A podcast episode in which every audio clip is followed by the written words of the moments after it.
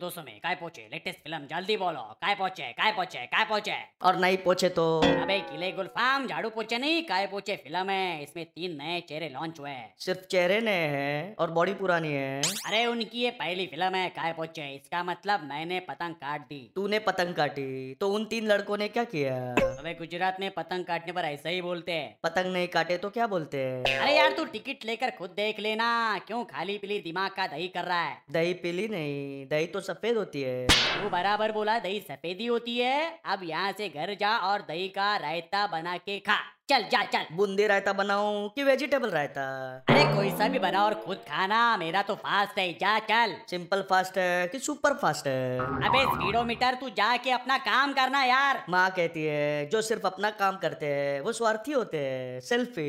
अबे स्वार्थी के विद्यार्थी देख पैसा कमा के मुझे भी शादी करनी है यार तुझे भी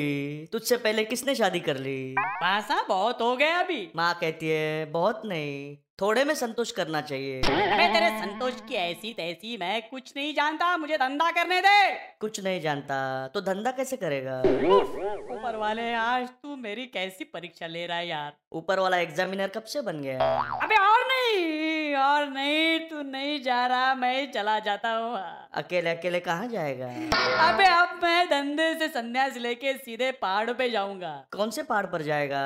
एवरेस्ट या कांचनजंगा अबे मैं नंगा पर्वत पे जाऊंगा खुश नंगा पर्वत पे जाएगा तो लोग शेम शेम पप्पी शेम बोलेंगे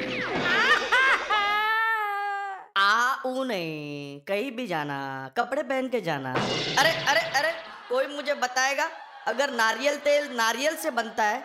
तो बेबी ऑयल किससे बनता है